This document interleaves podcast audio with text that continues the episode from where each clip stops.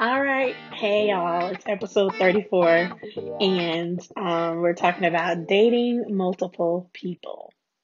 So, I'm a firm believer that dating should be about gathering information and not sampling. I know there are a lot of voices telling you uh, that it's okay to engage in marital relations while you're dating, but sis, you are much more valuable than a sample here and there. Allow the Lord to truly work on you and to fill those voids and remove those insecurities. Your body belongs to God. With that being said, I think it's totally fine for you to date multiple people to gather information. Dating is a way for you to get to know another person without being emotionally involved. Let me say that again. Dating is a way for you to get to know another person without being emotionally involved. The pros of dating multiple people is that you remain emotionally detached, focus on the persons rather than thinking about getting married. You're upfront that you have multiple friends and that you're gathering information. The expectations are clear. You don't have to worry about his intentions or your intentions. You get to explore different options and you learn more about yourself. Now, there are some cons, I believe, in my research and finding of dating multiple people. More than likely, you're probably going to have disapproval from others. The person you're dating may not want you to talk to others. And it will be kind of difficult to connect uh, with the persons on a deeper level if you're talking to multiple people. But once you have discovered a person that you think has the characteristics to cover you and to help you complete your kingdom assignment, then you should consider if he feels the same way too.